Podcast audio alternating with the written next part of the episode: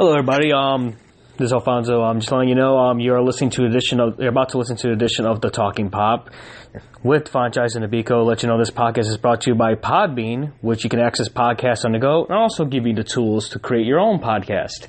Also, now this podcast is also available on Spotify. Now let's get on with the show.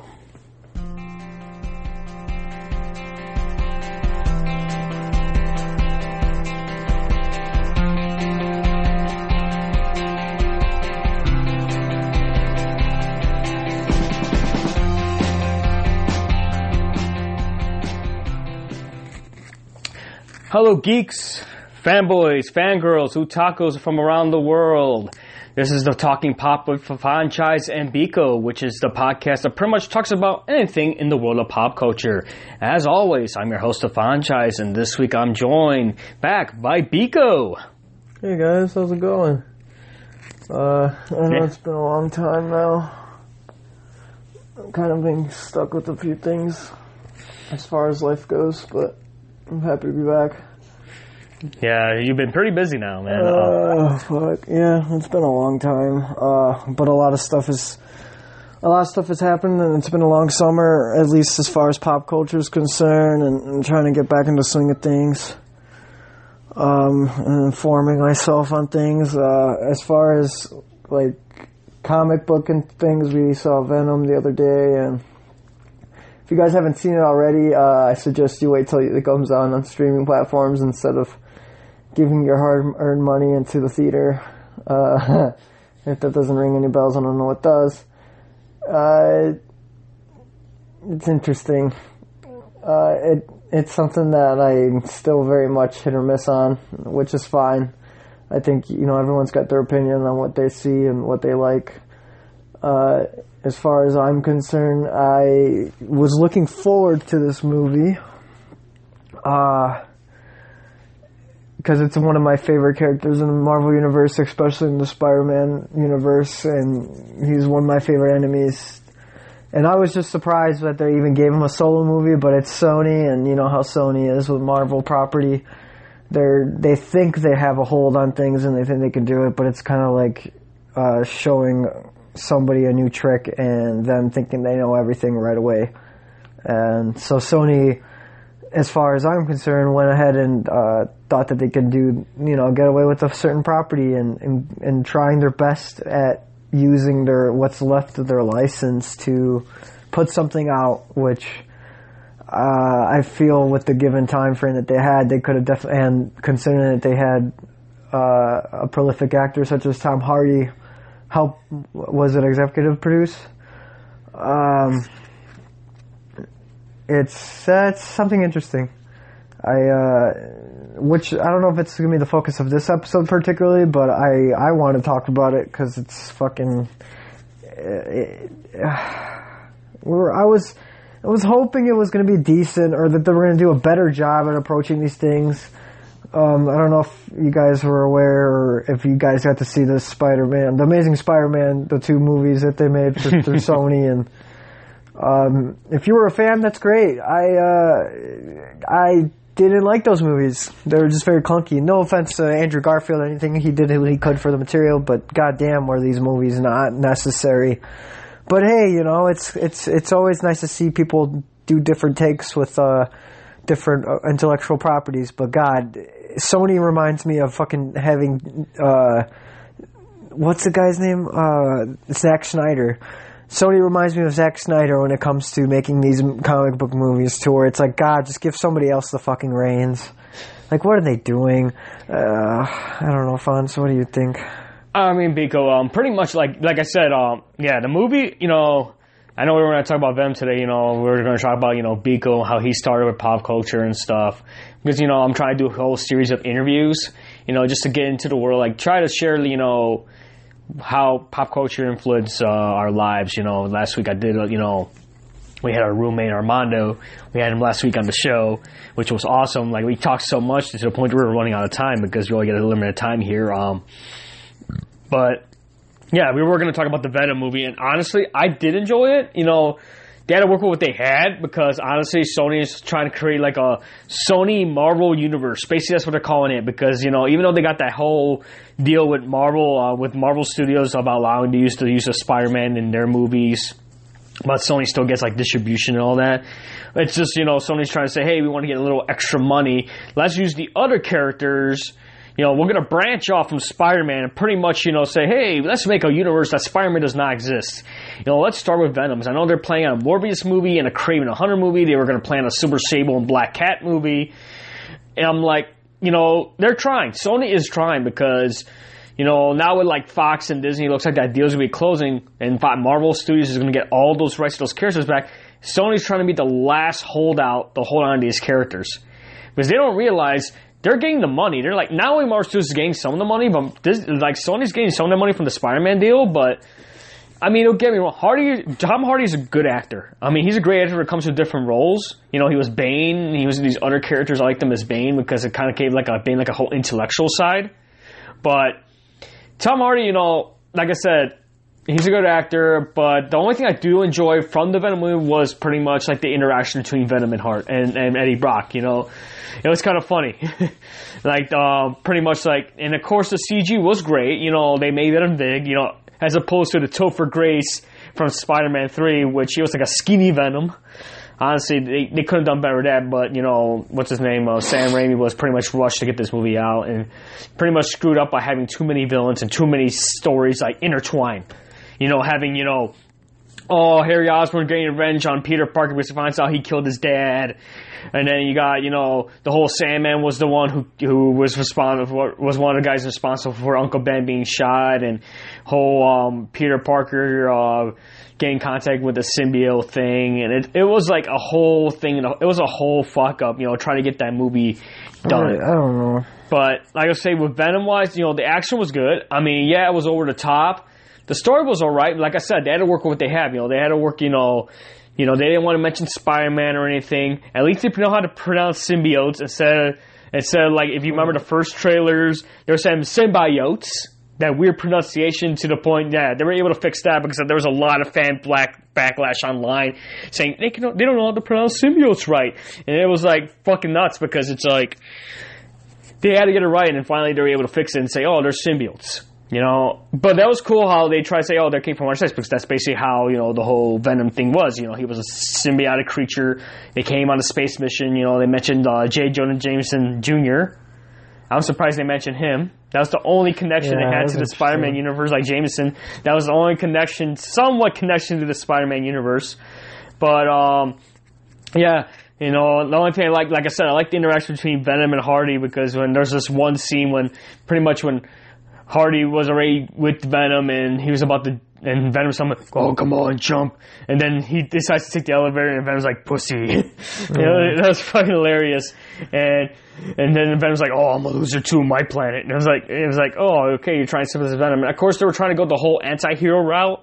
So he's not technically a villain, he's more like an anti-hero because like I said, this is his solo outing. And of course, they had the villain Riot in there, so they had that. And of course, um, spoiler if you guys have not seen the movie, there was only one post-credit scene, guys. There's not. They didn't do like they had like two scenes at the end. They didn't have scenes after credits. They just had one mid-credit scene, and pretty much I'm gonna spoil it for you guys. Um, basically, Eddie Brock got his reporting job back and pretty much got an interview. He had to do this interview with his prison inmate who requested him personally and pretty much was um, David uh, Kasady, who um, pretty much is, if you guys read the comics, he's Carnage, and pretty much, and out of blue makes it. You see the red hair, you kind of know that's him, and then pretty much turns around, it's Woody fucking Harrelson, dude, playing Carnage, and apparently he did sign a deal with them to appear as Carnage, so that's supposedly supposed to set up for a sequel. So, like I said, and of course, you add Michelle Williams into the mix. You know, I was surprised she got cast, and I didn't know as the love interest for Eddie Brock. And it's kind of funny. We actually got to see a little bit of She Venom. We got to see her for a few seconds, which is hilarious. Yeah, it was interesting. Um, I don't know. I they the problem with this movie that I'm sure, like, as if you make the rounds of researching and whatnot, that it's a pretty common consensus is that it has no idea what it wants to fucking be it wants to be a comedy, it wants to be an action movie, it wants to be horror, it wants to be whatever, but it doesn't it doesn't narrow anything down to anything. It doesn't it it's very choppy with the flow and what it's trying to consist of. Uh, I guess a story. I mean, it's it doesn't really have one like you as it does its due diligence. We're trying to build a background and the character and how the symbiote comes to the to the Earth and all that. But it's what I did like is that they did throw in some some sort of like their own. Uh, I guess it gave it strength to these things being crazy that they needed a host to live. But then, what sucks is that they don't like there's no there's no coher- coherency on the there's no consist no no sequ- like sequence that it follows. It's just bouncing from back and forth, back and forth, and then we we do get like background Eddie Brock, considering that he has a pretty prolific career as a re- investigative reporter who doesn't who isn't afraid to go through certain depths to get the inside scoop on things, and so he builds he builds quite a successful career for him. You see, he gets like he works on a network he he has his own his own like I want to say half hour whatever they make it for.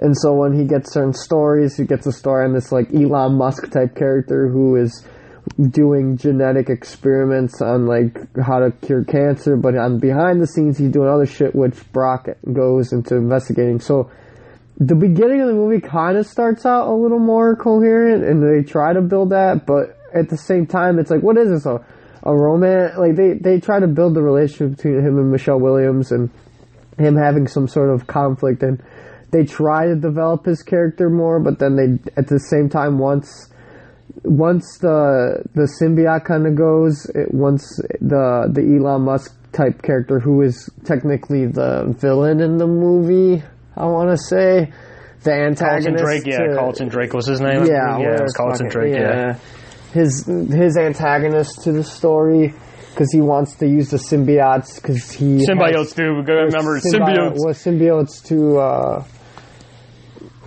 to and he's using human experiments as for trials, and which is obviously unethical. But in this universe, it's he has so much fucking money, and it, and he's he's picking poor people off the streets of uh, what is it, San Francisco? Yeah, suppose this story takes place in San Francisco, New York, yeah. whatever but they they do that so it becomes oh it's okay and he's such a charismatic character. Whoever with the guy who plays him I've seen him in other things but he was he was charismatic as as being the, the antagonist but he gets so enthralled with this his research because he has so much power because he has a lot of money and he's viewed in the public as this guy who's who's making groundbreaking research in, in genetics and curing cancers and all that. And so he has his team trying to once they grab the symbiotes uh, from space and they have them and he's running experimental trials on humans. And then you see that's where you start to see his his uh, conflicting nature and how he doesn't really see humans as that. As, if anything he f- sees himself as sort of a not a Thanos type but like a, a, a point that this is his purpose that he has to like human whatever. Like these people were already I guess th- uh, expendable. So he he sets himself up as a bad guy, and, and, then Eddie Brock goes and tries to investigate, and he gets pushed away because he he brings up information that was hitting too close to home for the guy, and he found out some things that.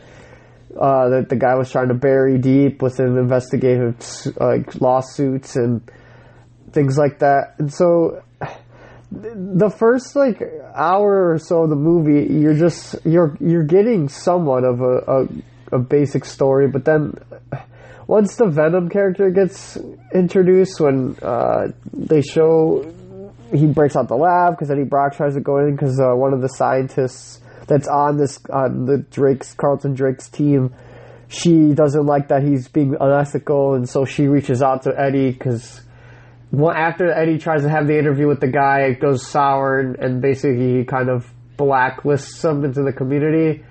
And so she tries to let him in, and he gets so dissuaded by it that he doesn't want to like put his name out like that because it's been trashed and whatnot.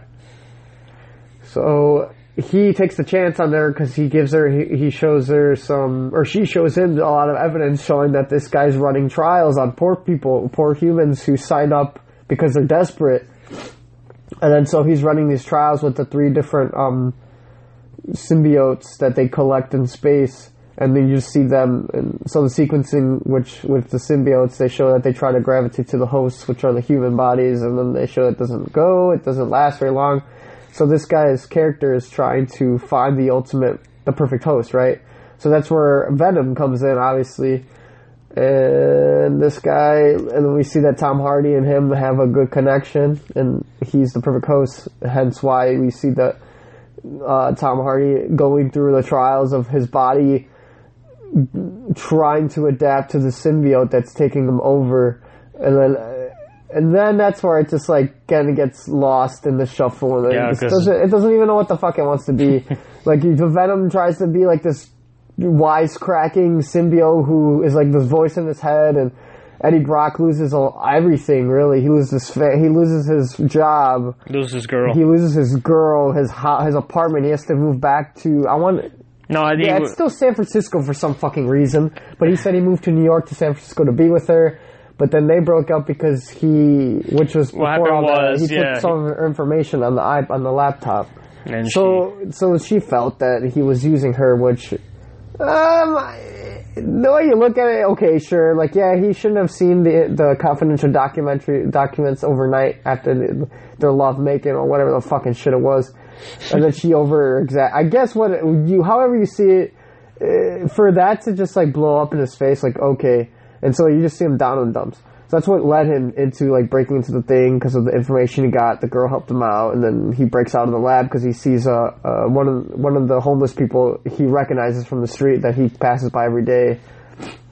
Uh, she was caught in one of the lab rooms, and he sees her get taken over, yada yada, and then he breaks the glass to get her out, but then it's too late, and that's when he gets infected.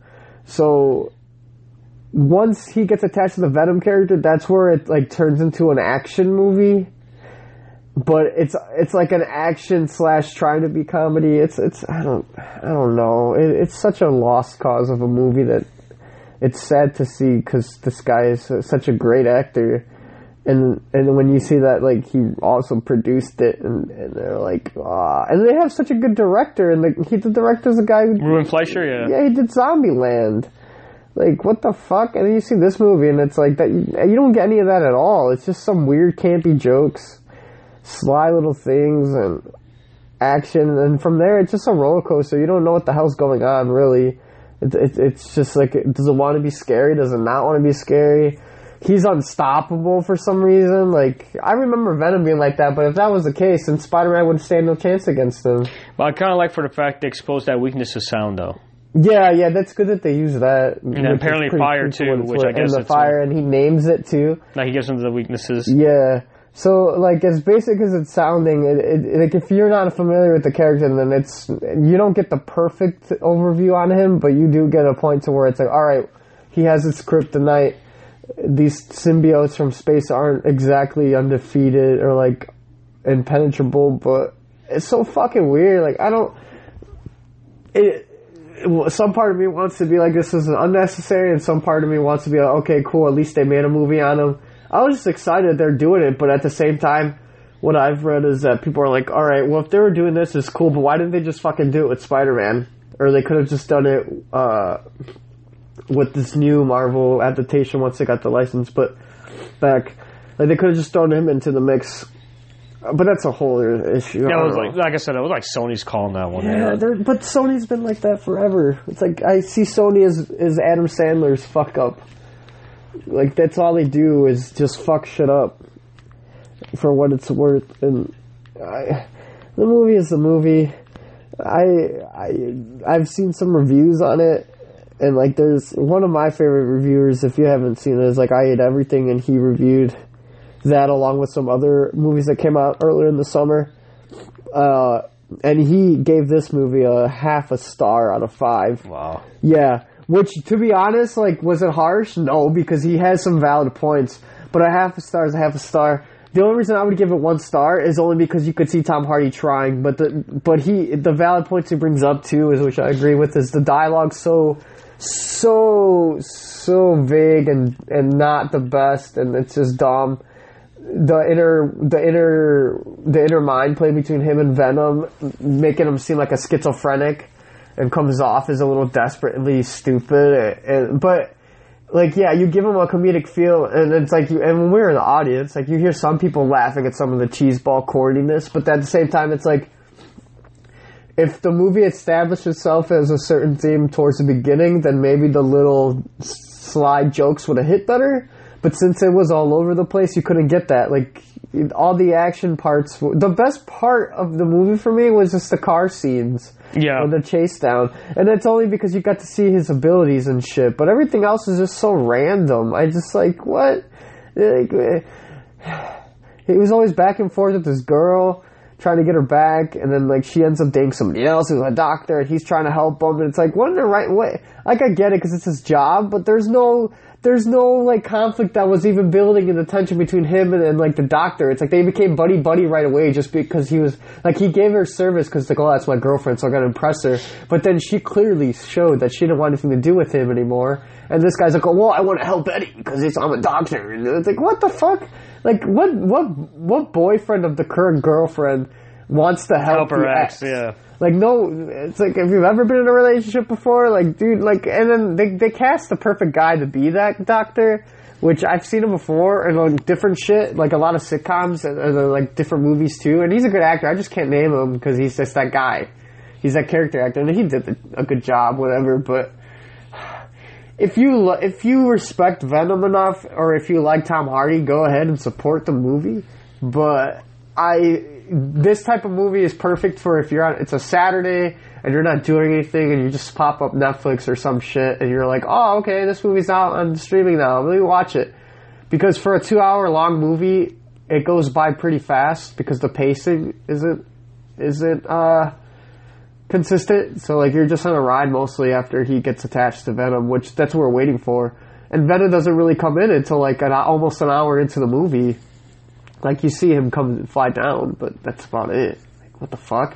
like the whole movie's about him, and like they set up the exposition, but what the fuck? Like what? An hour into it, like I felt like we saw more previews than the actual movie itself. Oh yeah, the previews, man. God damn, we saw like ten previews before, and then two or three ads for the movie theater, and then we're not even including the op- like the cuttings or the credits at the end, which like that that little scene at the end came up pretty well, but pretty fast, give or take. But even that, what like Afan said, there they were there plans to release these sequels or whatever the plans to um, introduce different characters like the like if, if we're comparing it to like the Universal and how they want to make the old monsters again from like the early 1900s the movie monsters and shit. It's like They, tried, like they tried that with the Mummy with Tom Cruise, Yeah. and look what happened. It up failed because they wanted to create this like- whole dark universe. Yeah. they tried. Oh, everyone's trying to get on Marvel's bandwagon. They can't do it. They can't do it. Fuck up in the beginning. Look at look at DC right now. Yeah, Oh, we, God, yeah. yeah. Now they try. You know, they try with Justice League. No, they tried Man of Steel, which was it was like okay film. You know, like it was like you know a gritty Superman. Yeah. And then you decide, oh, let's do Batman versus Superman. Let's do that. And, you know, try to mix them. Oh, let's add Wonder Woman to the mix. Let's like, hey, this is Dawn of Justice. Yeah, they're gonna lead. It's gonna lead right to you know to Justice League because yeah, you see Aquaman for a few seconds. You see the Flash coming from the future. Like you try to add all this stuff. Like I understand that you're trying to catch it tomorrow, but DC, Warner Bros., you guys had the rights a long time ago. You had time to do this. You just waited until Marvel was settled in. You know, you gotta understand, Marvel was working around, working around these characters was you gotta understand, they didn't have rights to, uh, to a lot of characters because, like I said, you know, mutant, the name, the term mutant, they couldn't use that term. That's why they used power people or inhumans because they couldn't use mutant because Fox owned the movie rights. They owned the film rights. You know, they couldn't mention Spider-Man because, of course, at that time, Sony had them. They couldn't say Fantastic Four. They couldn't use some villains because due to the fact they appear under properties. So Marvel had to work with what they had. They had to work with what they had, work around, and look what they did. It's 10 years later, they're doing a phenomenal job Yeah, it's like those guys. like Kevin Feige, you know, Disney, you know, Disney letting them like basically, you know, hey, Kevin Feige, we got faith in you. Try to make this happen. Help get these casts. Which honestly, they get great actors, like actors you never expect to be in, a, in the Marvel movie, never be heroes. You know, getting like Chris Evans, you know, who you know tried to be in the Super movie. He was Johnny Storm, you know, and Fantastic Four the first like two Fantastic Four movies, of Yeah. course. Those tank. Forgot about that. And then you know coming back, oh he's Captain America now. People didn't expect that because there was a lot of people that auditioned. You know, John Krasinski from The Office. A lot of actors applied for that, bro. And he ended up winning. And people were like, Johnny Storm is going to play Captain America. He's going to play Steve Rogers. And look, he killed it. Honestly, he killed that role. He honestly crushed that role because it was awesome. Like I said, Robert Downey Jr. He was coming off having you know problems with drugs and addiction. And you know there pe- many guys applied, you know, audition like Paramount wanted Tom Cruise, they wanted Johnny Depp, but no, Jon Favreau fought for Robert Downey Jr. to to get this role. And look, look what happened. He's fucking Iron Man. You can't have Iron Man without Robert Downey Jr. because he was the man. He crushed that role also. Like I said, and of course, Sony, yeah, they screwed up the Spider-Man universe. Hey, you know, Sam Raimi, the Sam Raimi trailer was okay. I liked the first two movies. Three, did not enjoy three. I'm sorry, I did not enjoy three at all. I enjoyed the first two. Then, you know, Raimi was up to do Spider-Man 4. All of a sudden, everything fell through. They wanted to introduce the Vulture. You know, they had, you know, John Malkovich was in talks. You know, they were trying to get the Black Cat in there también. But look, it didn't work. So Sony decided, hey, we're going to let Sam Raimi go. We're going to let Tony McGuire go. We're going to let him go. We're going to start over from scratch. They tried with Amazing Spider-Man, brought in, you know, a different director to help with this movie. And look what happened. They tried. They tried so hard. Don't get me wrong. Honestly, Peter Parker wise, Tom Maguire is a good Peter Parker. Spider Man, I will say right now, Tom Holland's a good Spider Man. I will say right now. You know, Tom Holland, yeah, he, but Peter Parker wise, you know, Tom McGuire had that whole, yeah, he could be a, an ordinary average kid type of person. But don't get me wrong, Tom Holland's doing great as Spider Man. I am enjoying him as Spider Man, you know. And I kind of like the fact, you know, I he's kind of like, if you think about it, in the comic wise, you got Tobey Maguire, like, Tobey Maguire Spider Man is like, you know, a little bit older Spider Man. And, and Andrew Garfield's like in the middle. But Tom Holland, I see him as the ultimate Spider Man, like ultimate version of Spider Man. You know, young kid out of high school, he's still young, and he's learnable of being a hero. He's in that you know learning step, learning curve, basically, and which I do enjoy. And um, like I said, Venom, like I said, it was okay for me. Like I agree with Biko, I would have gave it one star. You know, but hey, I wanted to see it. I was curious. People were giving positive, you know, things about it.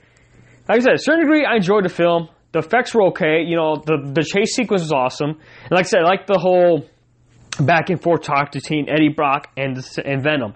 You know, like I said, they had to work with what they had. You know, they were trying to say, oh, like Sony's like, oh, I want to stay with. Uh, we're not going to mention Spider Man. He's not there. This is a completely separate universe. So, like I said, go check it out, you guys. Check it out for yourself. I mean, this was going to be like the first person of this uh, podcast was going to be like a quick like Venom review. So now I want to jump into the gritty and pretty much sit down, you know, spend the next like pretty much next hour and pretty much if you guys want to get to know Biko for a little bit and pretty much he's my brother. So like I said, I grew up with the guy and pretty much you know, I would say, where did you start like getting into the world of pop culture? Oh God. Um, as far as what I would say, once I started getting to stuff like that, um, uh, well, video games helped out a lot because they're always playing Nintendo. But then, um, what I got drawn on fast was because of Batman. Uh, I think the animated series, and then there what it was like mid '90s, so that all that came out all at around the same time. So Batman animated series, X Men, Spider Man. Even though that series kind of was weird, but uh, I was always watching those cartoons. Uh, we we both went to a Jesus school. I like to call them those, but it's Catholic school, whatever you want to refer to it. But I call them Jesus school. And uh, every Saturday, back when those were the treasured moments of getting to sit in front of the tube, watch a fucking like six or seven shows from seven in the morning till like eleven o'clock or maybe getting to eat cereal or whatever. Everyone's got their little nostalgic moment, but um, those those were the first shows that I got into. So ten, hence why I'm like. I'm, I'm more of a Marvel person than DC. The only thing, the only people I fuck with in DC are literally just Batman in that universe because the Joker and all that. Like that guy's my favorite. Um, but I want to say I was maybe five or six uh, once I was able to comprehend shit. Um, I was I was always outside um, as a child. I like the the minute I would uh, get home from school because I wasn't the responsible one. Um, my brother got keys very early for, for the house. He was like eight or eight or nine when he got keys, and we're six years apart. So Yeah. once he got older, I, I, I, you couldn't trust me with keys, let alone your, my mind. So I, I would always be out out and about. Um, and our mom was a homemaker, and my dad was a workaholic. So we would go around, and sometimes she wouldn't be home, so I would just drop my shit in the backyard and go out and get lost for hours with my friends or whatever, doing fun stuff. I like to call it with my with my homies, and uh, we would just I the only the most time I would spend in front of the TV is if I would is on those weekends. Um, we had we had regular TV in, until like what like ninety seven, Yeah, it was like, like 97. when yeah. our parents got cable. So that's when we were able to get more exposure to different channels. But we maybe had like five channels. So what WCIU, Fox Kids, Fox Kids is the thing we watched the most. Um, I remember CBS. and CBS when they would show all their wonky shit, like Inspector Gadget was around. Um, fuck, uh, was it that Taz-Mania show? That was fun. Oh, too. Taz-Mania. God, they had so many random shit. But then the big thing we would always watch too was a lot of the live sitcoms. Um, like uh, Saved by the Bell was a thing. Yeah, it was the whole yeah when NBC had like those teen Yeah, shows. Yeah, fuck NBC. Uh, Yeah. it had like oh man. So we were always watching shit that was way above our time because I mean it was the '90s. Like it wasn't like now where things are super pacified. I don't know what to call it. PC basically politically yeah, correct man. now. And back like- then, it's like we didn't have to have so much oversight on things. Like I remember. Um, going to family parties, we'd watch all the scariest shit you could think of, like Freddy versus Freddy, all the Nightmares on Elm Street, like Halloween and all that stuff. I saw really fairly early at an age, and like I've had these conversations with other friends of mine to where um, you see the differences now, and and uh, which obviously like it shapes you. Like your parents could do their best job in trying to expose you to certain things and what values and whatnot, but at the end of the day, like we were always getting exposed to different stuff, going to different family parties. Um, we come from a fairly large family, so with different characters and, and personalities, so you tend to like, and we culminate around that more because we were all somewhat geographically close. Uh, but as far as pop culture goes, I was always into that. Like definitely superheroes and video games helped um, kind of mold that. Like we are big Super Mario players, and the Super Nintendo came out, and my brother's fortunate that he was responsible and got good grades to where my mom saw that, and he was able to like get the the, the Super Nintendo, and then we'd play Super Mario for hours on end, and trying to pass all that shit. So like. Video gaming and, and pop culture was definitely one of our things that was always a staple. Um, as far as what my favorites were, definitely always Spider Man and the X Men and Batman. Those things always have like a special place in me. Uh, and the Ninja Turtles, like fuck, oh yeah, Ninja Turtles were a big deal. Like uh, we, I have like so many Turtle Mania, and all that. Yeah, like all that was a fucking wave of just crap of of just stuff that. It, what you see now, it's like this. They're just that the market reaches for our nostalgia right now in our generation, just like they did, they did for the child, children in the seventies or the eighties. It's all the same. Um, but I I only got exposed to that because my brother would be watching it because the six because the six year age difference.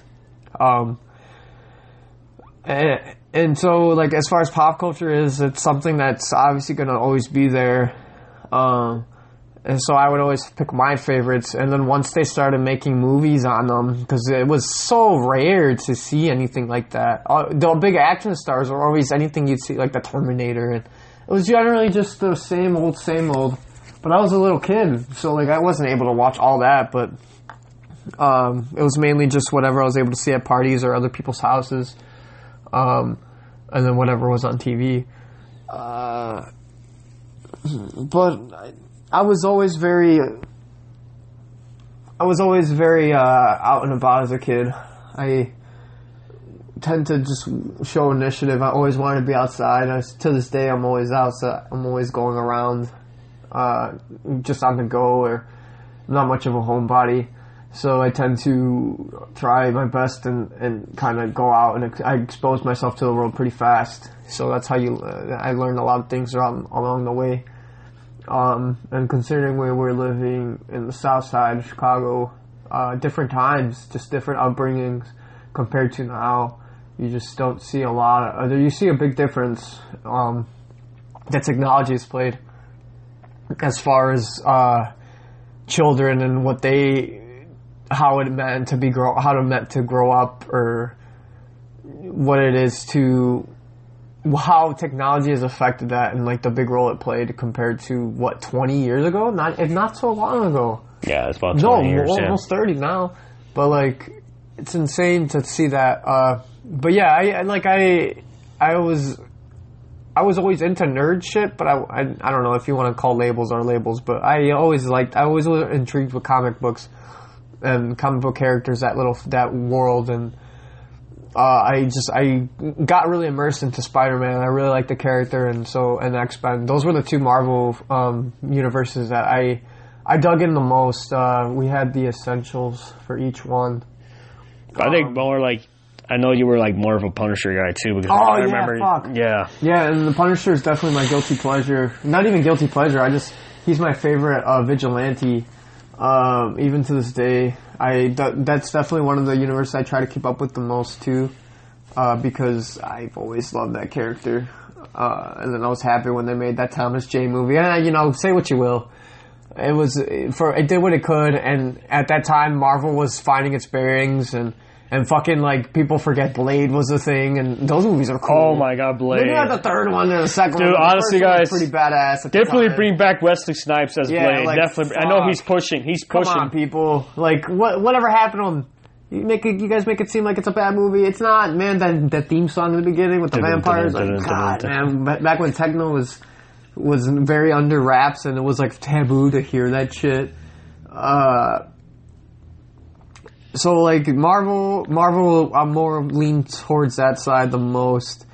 DC, I just I was always Batman. Like people liked Superman, and I thought he was a pussy. I didn't like Superman. I, I just I'm not a Superman fan. You say what you will, and and I think I have, and com- based on all these movies that are coming out for him, I have so much more ammo to just be like, oh yeah, it's awful. But I don't blame the I don't blame the character. I blame the people who take over and the intellectual property and use it for money and whatnot, what have you. Um, And I know you were into music back then, though. Like, who? Oh, was, like, yeah, Who was like, yeah, who was Yeah. like? Because I know music is also pop pop culture. And how? What was your like music like? You know, what came to listen? Like, how was your exposure to music? Because I didn't like get exposed to music till later. Like, the rest in my of it, I feel teens. like, yeah, I for me, um, I got exposed to music super early. Uh, in Jesus school, we we they they set up a curriculum pretty well. Well, as far as kind of getting all around thing, but obviously. Catholic Catholic studies and stuff was more overwhelming and more of their their fix because that's what you're in a Catholic school. That's what you yeah, learn. they away. Um, but my favorite class, I I think they made you within once you start first grade, you started taking a class with uh, Sister Emily, R.I.P. I'm sure she's not alive now. She was super Oh cool yeah, she was so cool. But love she was honestly a f one of my favorite teachers that exposed us, at least for me, to music. The the beginning, we got to use those little recorders that I, I don't know if it's a public school thing too, but I'm, I'm as I talk to other people and we reminisce on childhood, I think it's it was fairly across the board that uh, most kids got exposed to that as their first instrument. And we learned, and like I learned to read um, staff write, like stat. We rewrote staff writing. We learned to read notes and, and all that stuff, and and notation and all that, um, which they made you power through from like first to fifth. Because I only got up to fifth grade before we moved out of there. Before it got even worse. So, and my brother got to finish there uh, K through eight. No, I started. I was like Or, preschool. yeah, Yeah, preschool through You eight. were like, you didn't get into like kindergarten because Yeah, I didn't need that shit.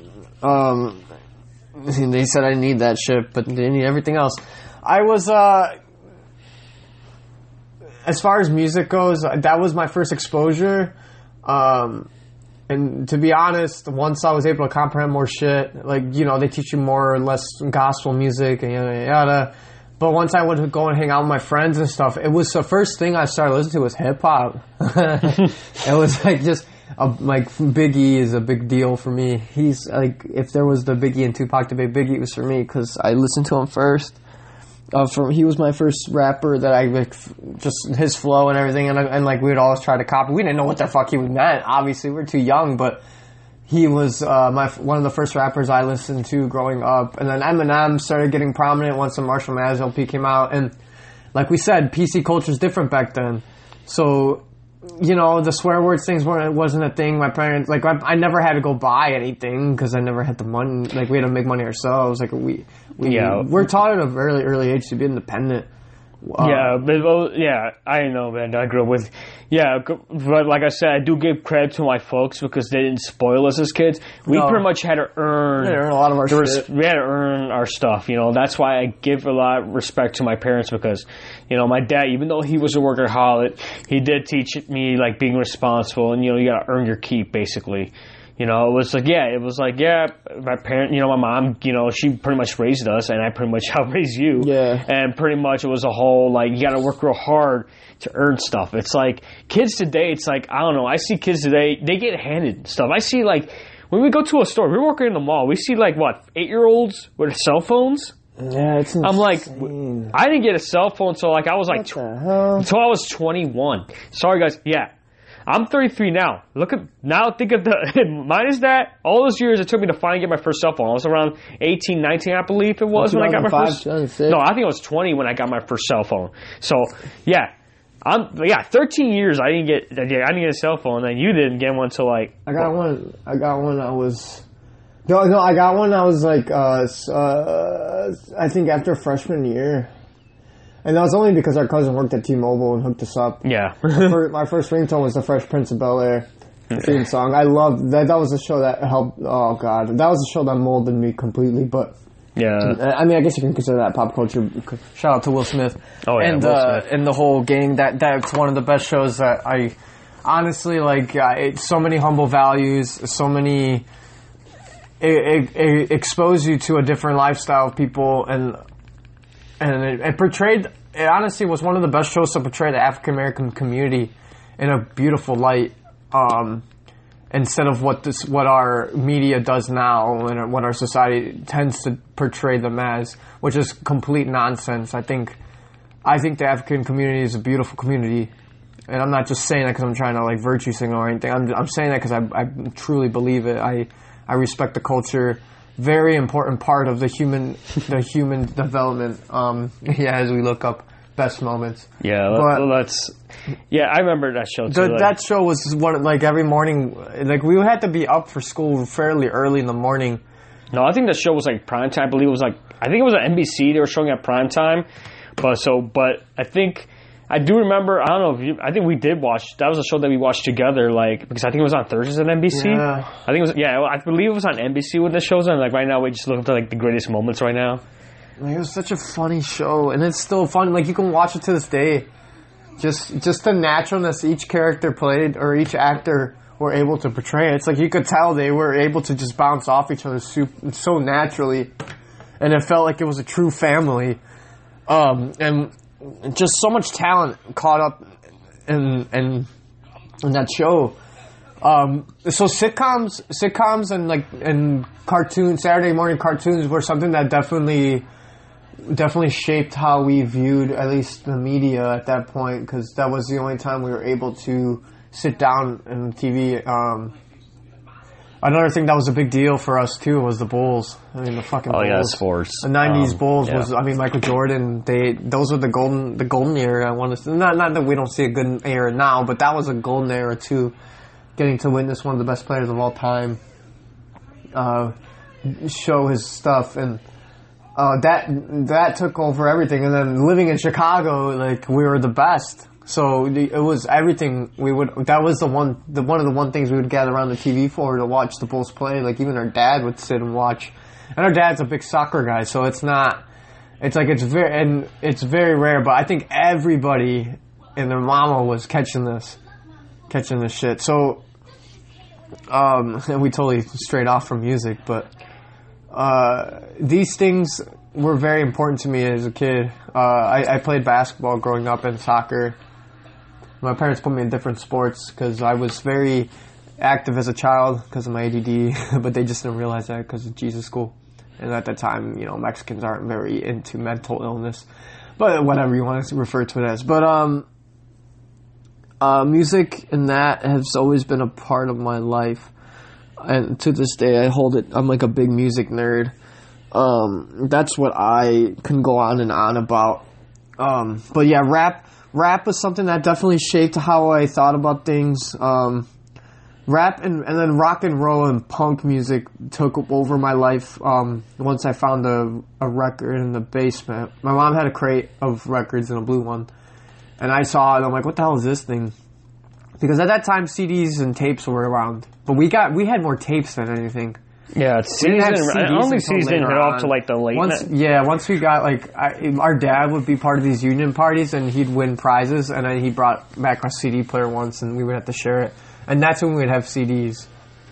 But uh, there were times where it would just mostly be tapes, and it'd be a lot of Spanish music. So my mom would always be playing Spanish music around the house. Um, she does it to this day. Uh, so we we we grew up with a lot of exposure to all those types. Like Selena was a big deal at the time. Enrique Iglesias was a big deal because they're all they were all um what's that what's the word I'm looking for um crossovers crossover Latino stars. I mean Ricky Martin broke out like all these different people. Marc Anthony was through like uh, we we got exposed right away because I mean even going to parties you you you were exposed to mariachi music. So like we were very immersed in our culture growing up. I mean we still are.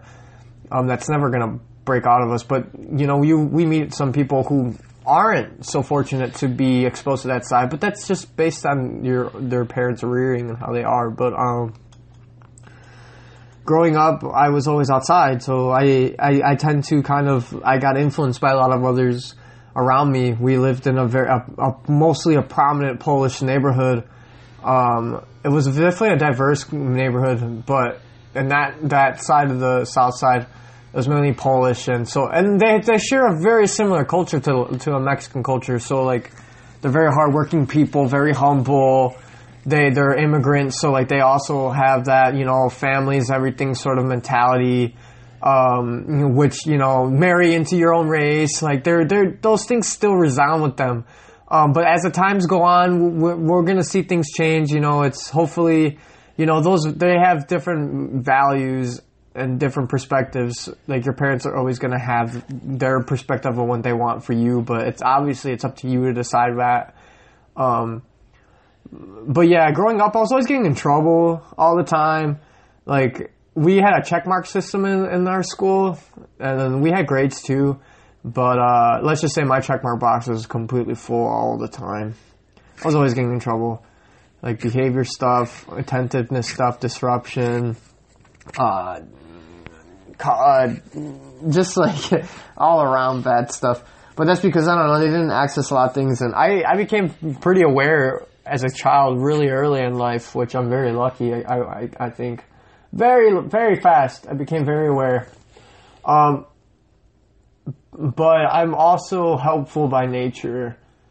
Uh, I like to. I just. I enjoy helping others. I was always. But I think that also worked against me too, because I was always getting my shit stolen.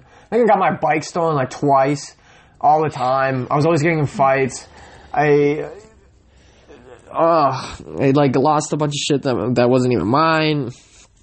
I was always out and about, but the, like those days was like that. Like, like I said, my I wasn't the responsible one. My brother was, but then like he had mentioned, like he helped also raise me because my dad was always working, and my mom was there too. But like that's how it was. They they taught responsibility and, um, which different times, man. Like yeah, we see these. We see some families who are able to give their kid a phone at like eight or nine, and, and albeit like it's inevitable. I mean, these kids are able to gravitate towards tablets so fast, and big, but that's because it's evolution. But at the same time, I'm just like, come on, there's some traditional things that th- shouldn't break. You know, there's like, give them a book first. Don't like, don't just give them right away. Like I have a friend who uh, she's got a baby now. She just turned two at this past August, but um, I was able to attend her first birthday, and everybody gave her clothes and gave her some tablet games and all that, and I gave her books. Because any any friend of mine who has kids and stuff, I like to give them books because I think his books and reading is very important, um, and still is. It's one of my favorite things to do. So, like, when it comes to books, you know, who was like your favorite like authors, pretty much in the books wise? Uh, like now or even then too. I mean, then now, like, how you wanna, like, you know, Uh, the the Goosebump books were very cool because I was very I'm still morbid as a, to this day, but like even then like the Goosebump books are my first ones. Like uh, what is it? Uh, Scary scores, stories to tell in the dark, which I think they're gonna start making movies on it. Uh, all that creepy uh, Ouija board shit was a big deal back Oh, yeah, then. the Ouija board. like the Bloody Oh, Mary God. shit. Like we would always be playing games and like so like dark shit was always something that I was always drawn to. Uh yeah, Goosebumps. Like they would have the book fairs, and I was always getting those. Um, and then we would always go to the library often too. I remember that, like because it was right next to the glasses place. Um, but we were going to the library pretty often. Um, uh, an an author I got drawn to right away too was Edgar Allan Poe.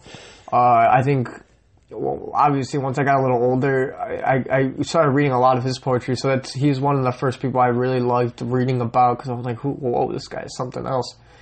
Um, so them and like H.P. Lovecraft was somebody I got drawn to. Uh, even so, like a lot of those type of mys- like mysteries and thrillers and sort of like creepy stuff was what I liked dra- drawn to the most as a kid. But then I like comics were there for me too. Um, and even now, uh, I, I do read a lot of nonfiction, and then uh, I do a lot of like I, my curiosity as a child was there, and it still is to this day. So that kind of led me to doing a lot of research on my own and reading. And um, right now, like I got back into Stieg Larsson's things again, but then somebody else took over because he had passed away. So if you're not if you're not familiar with the Millennium series, I highly recommend it.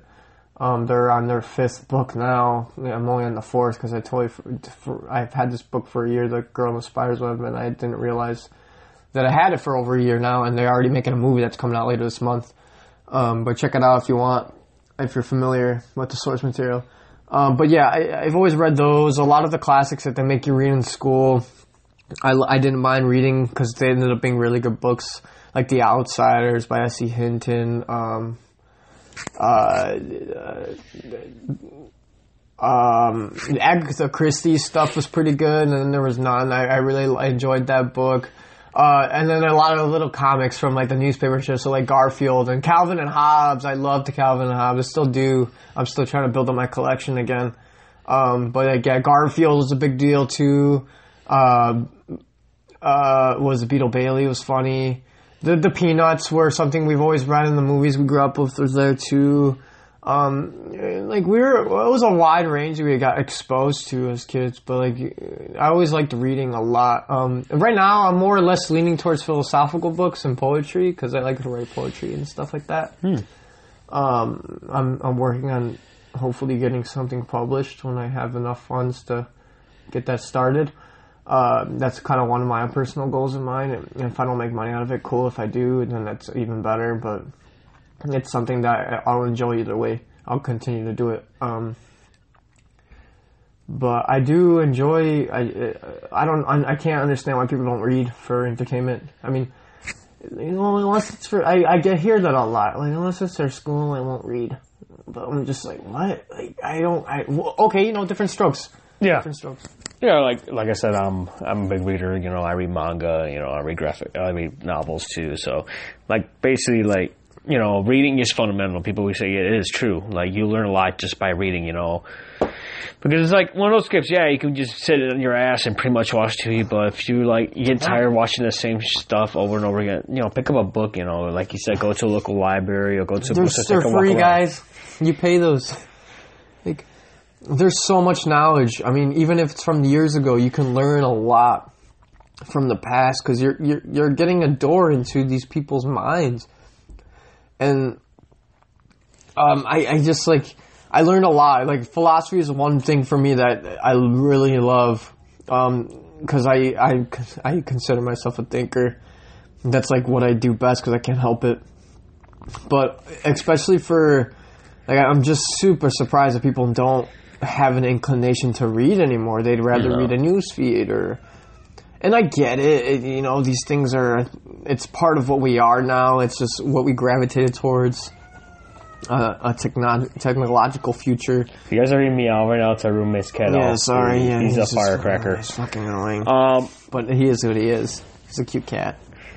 But he's just a never-ending food abyss. like when it comes to like TV, television, and like television right now, um, what you're like, what are you watching right now when it comes to television? Oh shit. Uh. Hey, dude. Yeah, Uh, our roommate just walked in right now, so What I am watching right now because I find. Oh shit! Somebody called me.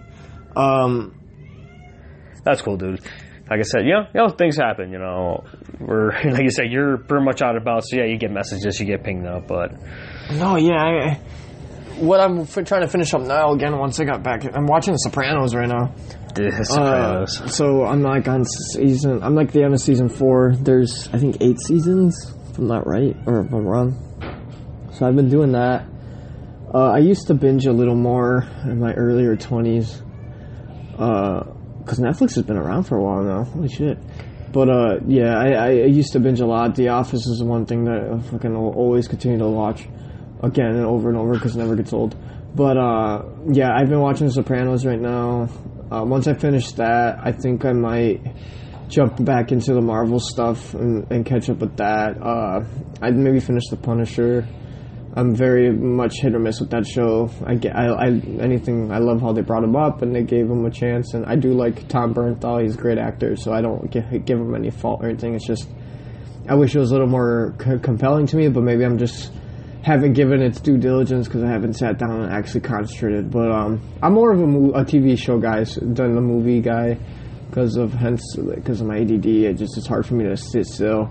But like if anytime I go to these movies for Marvel, that's my best bet. Like the only time I'm gonna be able to sit in front and watch a movie is if we're at the theater, which is very still underrated. I think. Like say what you will, yeah, it's expensive. It sucks having to spend so much money on it, but it does get you to actually hone down and not be so inclined to go on your phone all the time. Like it does, it's it does have some beauty in its in its kind of traditional ways of sitting in front of a thing and being able to watch this this creation by millions and millions of like thousands of people who are able to put their efforts into creating something, even if it's mediocre. like it's not their fault either. You know, you're just doing a you're trying to create a vision by a director. Uh, but yeah, I'm a TV show guy. I, Sopranos. I mean, it- that's fucking like if you had like a uh, like film series, if you had like a specific like a favorite film, like if you had like your, I would say like, what would be like your top five films that you can name right now off the bat right now? that I like, or Yeah, you know, like anything that like comes into your head, like you know what, what five films? I mean, mm. believe me, I'm always in my head. Always come up with lists and stuff. Like I can take, I can name you like the top like five. five ones that's significant to me. I guess. Yeah, like the five films. Like Uh, I mean, Requiem for a Dream. Uh, definitely Requiem for a Dream. Breakfast Club. Yeah, of I love course, some yeah. Uh, Requiem for a Dream, Breakfast Club. Uh, oh, uh, freaking The Big Lebowski. Uh, definitely one of my favorites. Uh, God, I'm trying to think. Another one. Oh, this Beatles documentary, Eight Days a Week by Ron Howard. If you haven't seen that, I, I really love that. Uh, check it out. I think it's on Amazon still. Hopefully, his documentary stuff is pretty good. Uh, that one's a very good film that I really enjoyed. It's not, fairly not too old. I think it's like two years old by now. Uh, and another one I want to say is Goodfellas. Goodfellas is definitely one I can keep going back and forth and watching again and again. Is that five? Did I say five, or is that four? I think it was five. Wait, Or, yeah, yeah, five. Like, obviously, other others will pop into mind, but those are the ones I can go back. Oh, and I'll throw in a little bonus. Like I love Scott Pilgrim. That one's great. Oh I yeah, watch that all the fucking movie's time. amazing. Uh, so like I don't. It, obviously, it's hard to narrow down this shit, but I do enjoy having. I I do enjoy having some sort of an open mind to being able to see certain movies, like the ones that compel you to be like, shit, I can only watch this once, and then I don't know if I can ever watch it again. Like that's how I felt about Requiem for a Dream.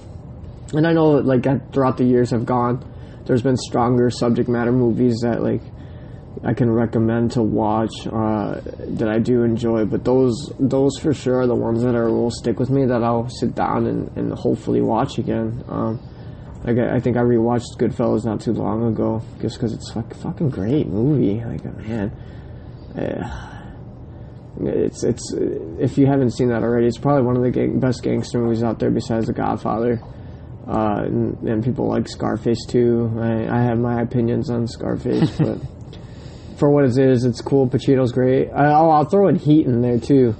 Heat is Heat's a really great movie. The De Niro and Pacino at their finest, uh, and then like seems like I could do a top ten, but it's fucking hard to narrow it down. But those those are little bonus movies I like to add on there that are very enjoyable. But people have the you know, like I said, I'm not a big movie guy.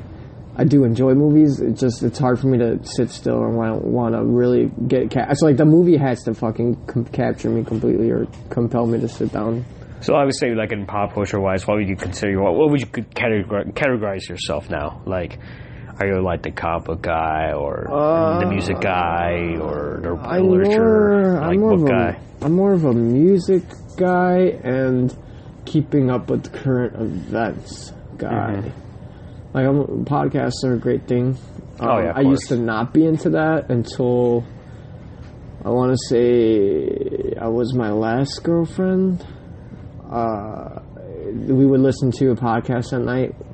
Uh, Welcome to Night Vale, if anybody's familiar with that. Great, great podcast. I haven't listened to it in a while now, but it's good to, it's good to fall asleep to. Uh, which I don't mean it as an offending thing. It's just I think it's a great podcast to like kind of drone out and listen to as you're falling asleep or whatnot. Uh, but I didn't get into back into podcasts for a while. Uh, I listened to NPR religiously, uh, the Joe Rogan podcast religiously. Uh, I got into this one called Secular Buddhism from a, a girl I was seeing for a bit. Uh, pretty good stuff. Um, but yeah, I'm more of like a now. Yeah, like I get my like I'm I'm always on Reddit. I'm always doing like trying to catch up with that stuff whenever I can just to stay informed. So like I try to I listen to NPR in the mornings, so I understand what the craziness that happens with fucking Trump, Erica, and like and whatever else is going on behind the scenes. Because if, if I'm a firm believer, if you don't pay attention to this shit, that's why they get away with this stuff. And I understand politics is a fucking hit or miss, and it's like religion. They're always going to argue about it, but it's super important that you stay informed, people. There's like no excuse anymore. That's why I tell you to go read a book. There's a lot more important things in this world than what the Kardashians are fucking wearing next week, or what Kanye West is going on about. Like, Yeah, say what you oh, yeah. will. About that stuff with Kanye right now. That's the whole thing about him and. Trump right now. Apparently, it's like I don't, I don't, I, I don't know. what- I don't know what that is. I don't know the guy, but it's for what it's worth. It could be just more distraction than it has to be. They're doing some shit about taxes right now. They're signing weird bills to pass. They're they're doing their, their you know, deflection is is America's game. And then with the primaries coming up, please go out and vote, guys. It's very important. Go out and vote. That's what. That's the one thing they give us even if it doesn't count for anything. And if it does, at least go out there. God damn it! Like it's not. Go to your local polls. Research the candidates. It's no excuse. God damn it! If you're able to go research the the daily what, like I said, if you're able to pay attention to what the Kardashians are wearing, you're able to go research this, a candidate's background, what they've done, what policies they they want to uphold, or what what they want to make any changes as if they were to given the the chance to represent us as people. At least that's what they say they do. But give it a shot. Like, oh my fucking god, it's not that hard. You open up that window on your phone. It's it's the internet one. If you have an iPhone, it's the compass that looks like the thing. It's called Safari. Come on, you can do it. If you have Android, Google Chrome, it's pretty good, right? It already records everything you do. You might as well just go let them look it up. Let, let, let look up your candidates in your in your state. Inform yourself on what their platform is.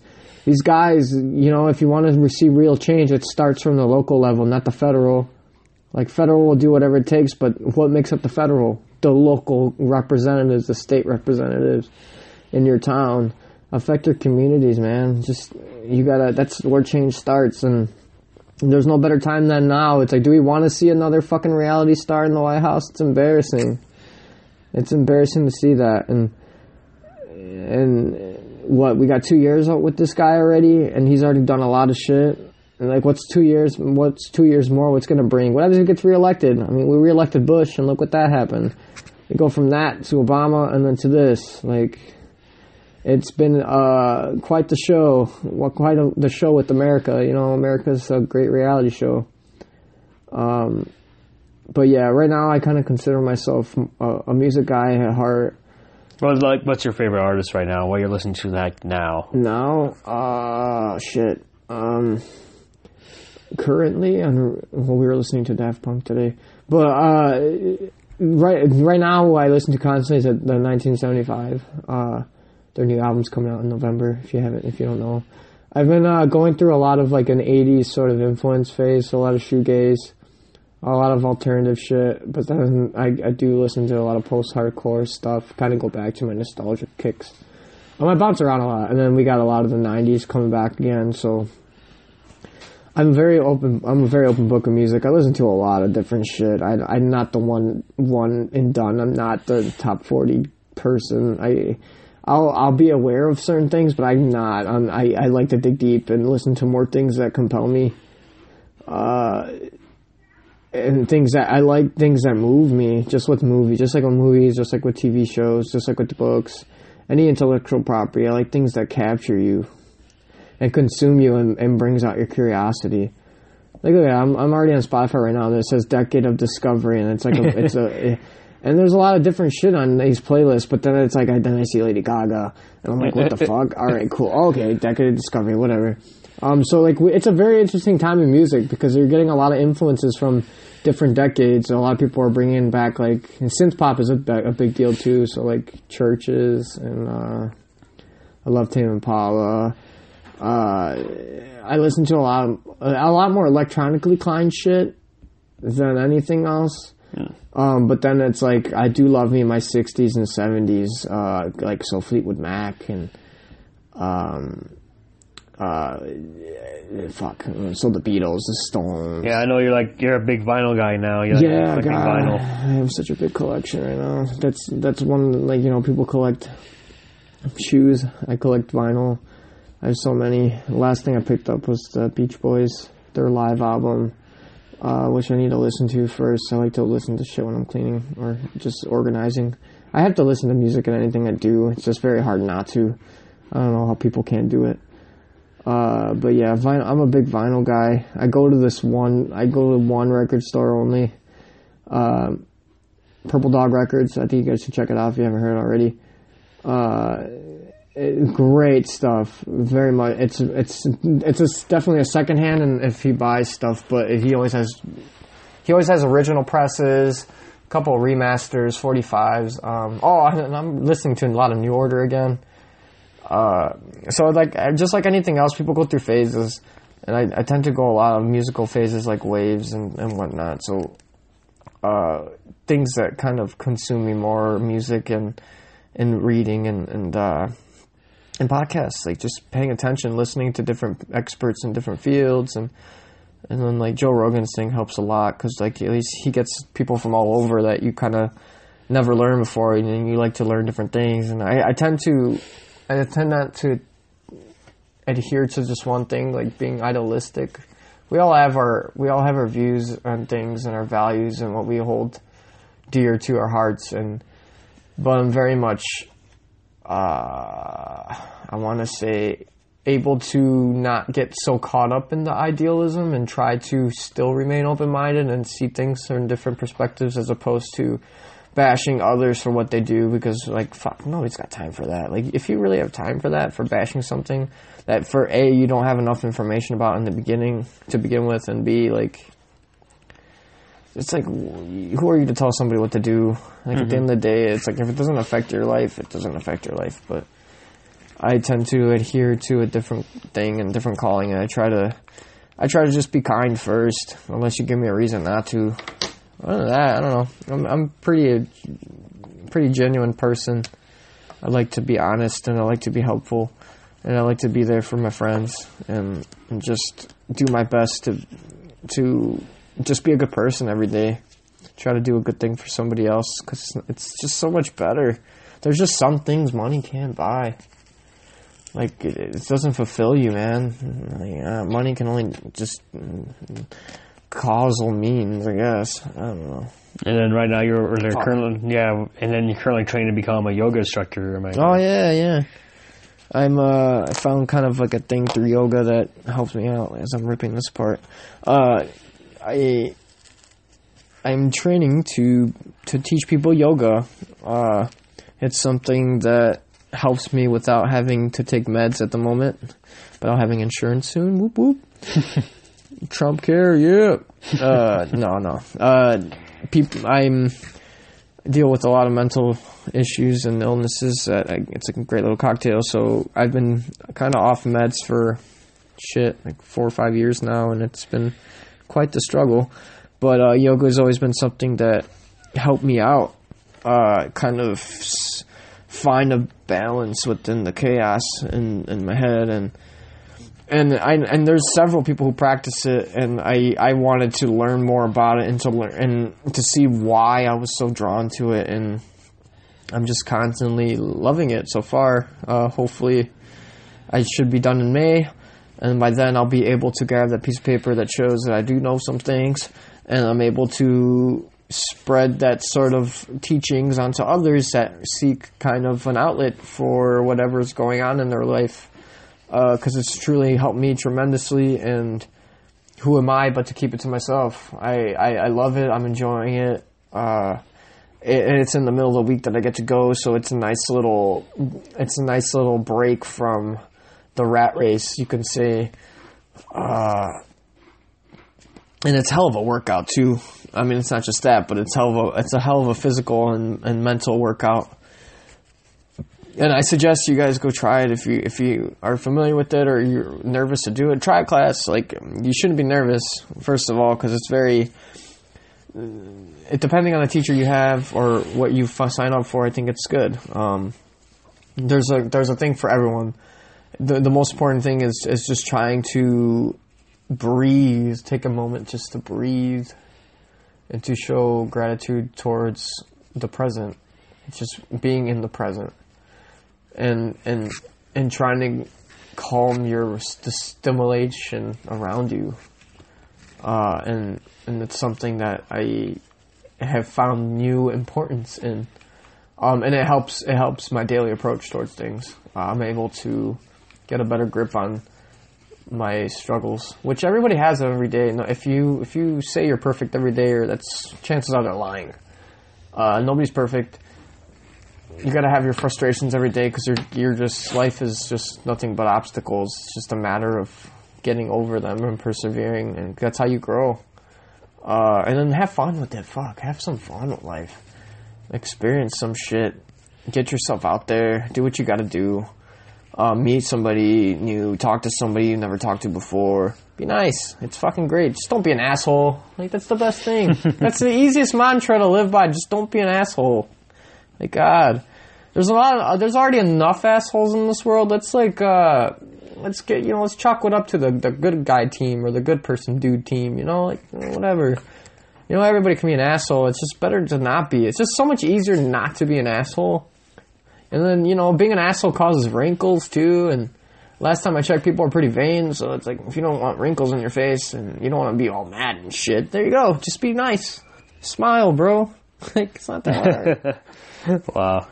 Yeah, I mean, yeah, I totally agree with that one. Yeah, yeah, like like he said, you know, you don't have to, you know, be, don't be a jerk, people. I mean, honestly, yeah, yeah, everyone has their opinions when it comes to certain topics. Like, but at the same time, if you're gonna like argue with in a topic, make sure you check yourself and make sure you know have stuff to back it up. Believe me, we get like honestly, it's like you know, I love my uncles and stuff, but honestly, when it comes to politics even our dad, it's like oh, we can't. They try to say, "Oh, we know, we know," but guys, don't know anything. they don't know because, like I said, they came into this country, you know, during a time where you know, I know nowadays now it's like really, you know, now you can't say stuff. You can't say certain say things. shit. Well, they grew up on that stuff of being persecuted, you know, being, you know, you know, Seen ostracized, like basically yeah, seen as something that they're not. just based on where they came from, and then they see it's happening to like our own culture, and they think, oh, they think they're better. Like, no, just remember, think where you came, think back to your roots of where you came to this country. But like, it's the same thing like the X Men. Think about it. You know, compare our culture to the X Men. You know, they're people, they're different, and they're being looked down upon by the human race. You know, they have mutant abilities, but at the same time, think about it, they're being looked down. You know, just because they're different. So that's like a good comparison. You know, we're basically like the X Men. You know, we're different. You know, we're not like everybody else. We all have different skills and talents that makes us unique. So, like I said, you know, like I said, don't be a jerk. Like like Biko says, don't be a joke. Sure, like, yeah, it's just, uh, it, it's it's very inflammatory. Like whether you don't see it in your community, but online, it's just people. It's very toxic. Like you can't you can't say something without somebody hitting hitting you from the other side without even bothering to like and then and then what I think I run into a lot is like like I like to read comments also like what lurking I guess you can call it but like what I see a lot of is like people who are connected in reality but then you go and they and they go into these inflammatory like fucking comment bashing or whatever the case may be back and forth and they're arguing and it's like when was the last time time you went and got like coffee with this person or hung out with this person like, when was this last time that's ever happened? Probably not a long time. And then you got like everybody coming out the woodwork on some certain things. And it's like we all have different views, but like now we can't. Like nobody wants to at least debate it. Nobody wants to come with some information, which is all out there. Like holy shit, we live in a very crazy time. Um, and it just gets more and more heated the more and more things kind of get unraveled, and it's. Uh, it's like it's exhausting. It's exhausting to want to connect onto your platform or your social media platform. It's you know like use it for some sort of productive means instead of going out there to let loose because that sometimes that's all people have is is going on Facebook and letting go or unleashing fury on somebody with at the end of the day, all that we're talking about is shoes or something, and then we see, oh, well, Nike's better than Adidas. Like, who the fuck cares? it's all very tribal, and it's kind of sad. It's like, um, it, it, not that it's not, it wasn't present in the dead back then, but it's just like, it's like we're building religions around very materialistic things. That, that- that's not necessary. We already have religions in general. Like, it's not necessary to have to build fan- fanaticism on such minuscule things, like like ice cream, or like I don't know, cream. like who the fuck cares? There's like, have you went to a Baskin Robbins before? There's 31 flavors. If you're only going to be arguing why vanilla is the best, you got a lot of problems. Like vanilla, like that's like it says in itself, that's such a boring flavor. Like it's a great flavor, but it's also boring when you got 30 other choices. It's fucking Baskin Robbins, If you like, not the frozen section at Jewel. like what the hell? um, if you think about it, like what, like going back to comics, like what character do you like identify yourself with? Based on like comics that you read like growing up, you know, what character do you, do you identify yourself more? Uh, wise. Uh, fuck. I'm like a mix of Peter Parker with a good a good mix of what's that guy's name? Um, fuck. Uh, identify with the most. Uh, well, I like Raphael. I guess yeah, I was talking about the comics. Yeah, Turtles or yeah, yeah, Ninja original Turtles comics. for Yeah, sure. Yeah, more or less Raphael. He's very, you know, very. He could be arrogant and and very sensitive to the world around him too, and but he's also very. It's because he's got a good intention, or he he doesn't like being told what to do. He likes to go within show initiative within his own path, but then he's like, he's also very caring. And he does care for the people around him. He just has a, a weird arrogance about himself, and he could be stubborn. And I, I am very much like that as well. Um, but as I'm growing up, I tend to catch myself a little more often with uh, before I let somebody else externally do that. Uh, with self-realization and trying to just be aware. Like so, every day I try to just be as aware as possible about myself and my actions, and and just being conscious towards others. uh, like I said, I don't, I don't like, I don't like when I'm when I come off as an asshole towards somebody, uh, because that's not who I want to represent. Like I'll catch myself fairly fast. Um, and like, yeah, there's like I, I get a little, there's like I, I deal with, I deal with a lot. So there's things that you know, I, I'm quick to to, uh, just quick to catch myself. I it's been a, quite a year uh, even since last year. I've gone through a lot of stuff. Um, but I learned I learned a lot from it, and and you know you gotta hit the bottom before you can come out on top. Uh, but yeah, like as far as identifying with the character, definitely the Raphael from the Turtles. Uh, some some characteristics from him, and then a lot of characteristics from, I guess you could say the funny side of Peter Parker, because I think I think he his, he came out more of his show when he was when he had as weird as it sounds when he did have the costume on. You could see him cracking jokes. That's what I loved about Spider Man too, because he was very wisecracking and very comedic, and that's how I am too. Like stand up is a big deal for me. I love fucking comedy, and I love making people laugh. Um, I just like having fun with and creating different weird quips and, and just like I and like comedy is a big deal and like having a sense of humor helps in this world of, course. negativity Yeah, and darkness. definitely. Like it's fucking life is crazy. Definitely, definitely. Um, but yeah, like Peter Parker has that. He doesn't show up when, when he's like by himself because he doesn't feel secure. But then he puts on the mask and the costume and he goes and saves the day. He's cracking jokes to the enemies he fights, and that's something that was very I really enjoyed reading when I was uh, reading the comics. Um. Oh. Uh. But yeah, I don't, I don't know. Uh like I don't think I'll ever stop following. Like we'll see how far the Marvel universe extends. oh yeah. I, it's such a big moneymaker, and, and and since Disney has the reins, I don't. I mean, they're say what you will about Star Wars, but I'm just glad that we are able to still have Star Wars movies, even this day and age. Um, I thought after the Phantom Menace there wasn't going to be anything after that, but we're very lucky to see that go through, and and even with George Lucas not being there, I think say what you will, you know, it is somebody else taking care of it, but man, it's fucking something new.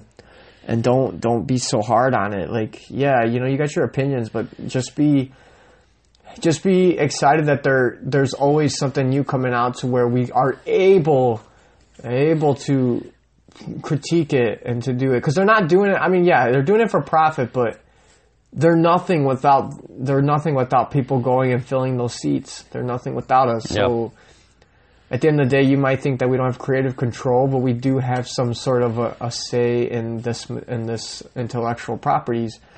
And yeah, you know, Disney took over because they're taking everything over, but God, just be open minded. Like if so, it's not fucking Luke's. It's not the Star Wars from the '70s that we grew up to love. It's not the original. But say what you will, like fuck it, like it's something different. And if you don't like it, go read the canons, go read the uh, the graphic novels, go read the the separate histories. There's Star Wars is such a rich, just a rich, rich intellectual property. There's so much to read so much background, so many characters. Like there's so much there's characters for everybody. So many other shows like Rebels and and the Clone Wars and all this stuff that is they're like they're trying their best to reach out there. it's And, crazy like, how Clone Wars is coming back, too. like you get that, and that's gone, been gone for a while, and, and they're bringing that back. So it's like you play the video games, do something. There's so much to go about it. It's like it's a beautiful property, and it affects lives everywhere. And like fuck, and I never gravitated towards something so strongly besides the Marvel thing and stuff. And like fuck, I mean Dark Side all day, but like still, it's like the more you the more you clo- close yourself off from this stuff, the more you're gonna like. We might not even see it anymore, and that's sad. I don't think I want to live in a world when there's no more Star Wars. It's like I don't want to keep watching movies from the '70s when I'm 70. Like I don't like it's great, but it's like ah, I'd rather be senile by then. But I don't know. Like uh, it's just the more and more it gets bashed, and the more and more people are getting are not willing to just be open minded and see these things. Like if you don't, if you walk out the theater and don't like it, cool. You don't like it and don't watch it anymore. Cool. You don't have to watch it. Like I didn't watch Solo, but am I gonna fucking bash it? No, because I didn't see it. But hey, they fucking made a Solo movie on Han Solo. Whatever. Like that's great. I never. He's not my favorite character, but he is part of the universe, and it's cool that they even gave him a movie. Like it's fucking whatever. Like it's fine. And if they give, uh, if they give Leia a movie, if they give Luke a movie, if they give, I mean, they can give anybody a movie at this point. They want to do a Yeah, like Rogue One is awesome. I enjoyed Rogue Rogue One's One. enjoyable. Like, say what you will, but man, if if you don't like it, make it yourself. Honestly, yeah, Make there's like yourself. YouTube. Yeah, there's YouTube. People make fan films, which is awesome. And believe me, fan films are really good. Like I do enjoy watching some of the fan films. You know, it's like all that effort that like people put into like comes to creating content. Like us, we have this podcast. We like to talk about stuff. It's like our outlet. So it's like, yeah, you be creative. You know, it's a good thing. Like be creative. You know, you enjoy something you enjoy talking with a passion on, talk with a passion on. That's what we do on this podcast. This is what our 17th episode of our podcast. And believe me, you know, we started what last year. We started this, and look at us now. We're already at 17 episodes down. With this episode to be 17 episodes. So, like I said, you know, like I said, thank you, Biko, for like sharing us, you know, stuff, you know, growing up and all that. And hopefully, the next episode we do will be like a review or something. Or if we see something in pop culture that we definitely need to talk about, we'll talk about it in the next episode. Um, like I said, I thank you guys for listening to the Talking Pop with Franchise and Biko. You can catch this podcast on Podbean and now available on Spotify. Um, you can also check out my Facebook page, which is facebook.com slash the franchise network, where I provide the links to the videos. If you have any questions at all, you can pretty much comment on that. You can put posts on that page. I do have a Twitter handle. It's at the franchise85. It's on Twitter. Usually, if you have a question or you have something that you want me and Biko to discuss on a future episode of the Talking Pop with Franchise Biko, go ahead and use the hashtag TalkPop after your question or suggestion. We'll look it over. We'll talk about it. We'll sit down. We'll talk about it for like an hour and a half. You know, like I said, this podcast is basically like, you know, we'll find stuff randomly in, when it comes to pop culture, like the next big movie or something we've seen, something we read, something we played. You know, I'll do interviews. You know, this is what this po- podcast is. It's basically an open forum for geeks such as myself and for people that love pop, pop culture like my brother Biko. So once again, you know, thank you for listening. I am the franchise. There's so much. Yeah, I mean, dude, there's so much fucking.